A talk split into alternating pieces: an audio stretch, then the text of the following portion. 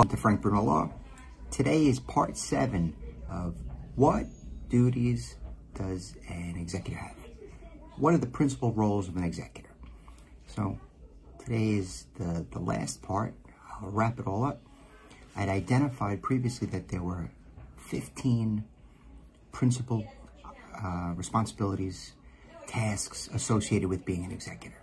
So each day I'm giving a few. Uh, today I'm going to wrap it up. So I already said that identifying um, the assets and, but what I didn't do, so you have to protect the assets. You need to do an inventory.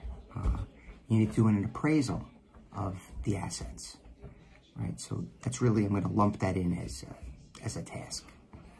Um, another thing that you, that an executor has to do is um, I've mentioned it, identify valid debts, but you have to negotiate and pay them off.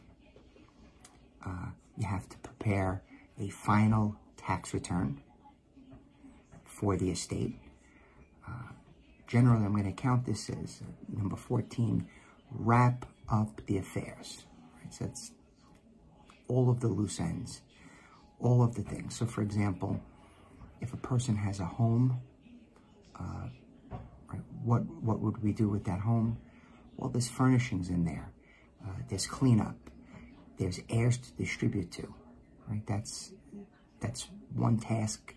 Really, it's a, a multi multi-layered task. And then distributing the remaining property to the beneficiaries inside the will. Now, if a piece of property has to be sold, there's some tasks associated with that. Um, if things have to be retitled, there's certain tasks associated with that function. But by and large, uh, in the seven days, I've mentioned uh, the tasks, the duties, the obligations that I've identified. Your best bet is to get a, uh, an attorney to assist you with the probate process, and they can shepherd you through that process, beginning to end. Part of my, uh, you know, education, you know, th this marketing, right? This is marketing material in a way. It's education based. I'm helping you. You could do it on your own.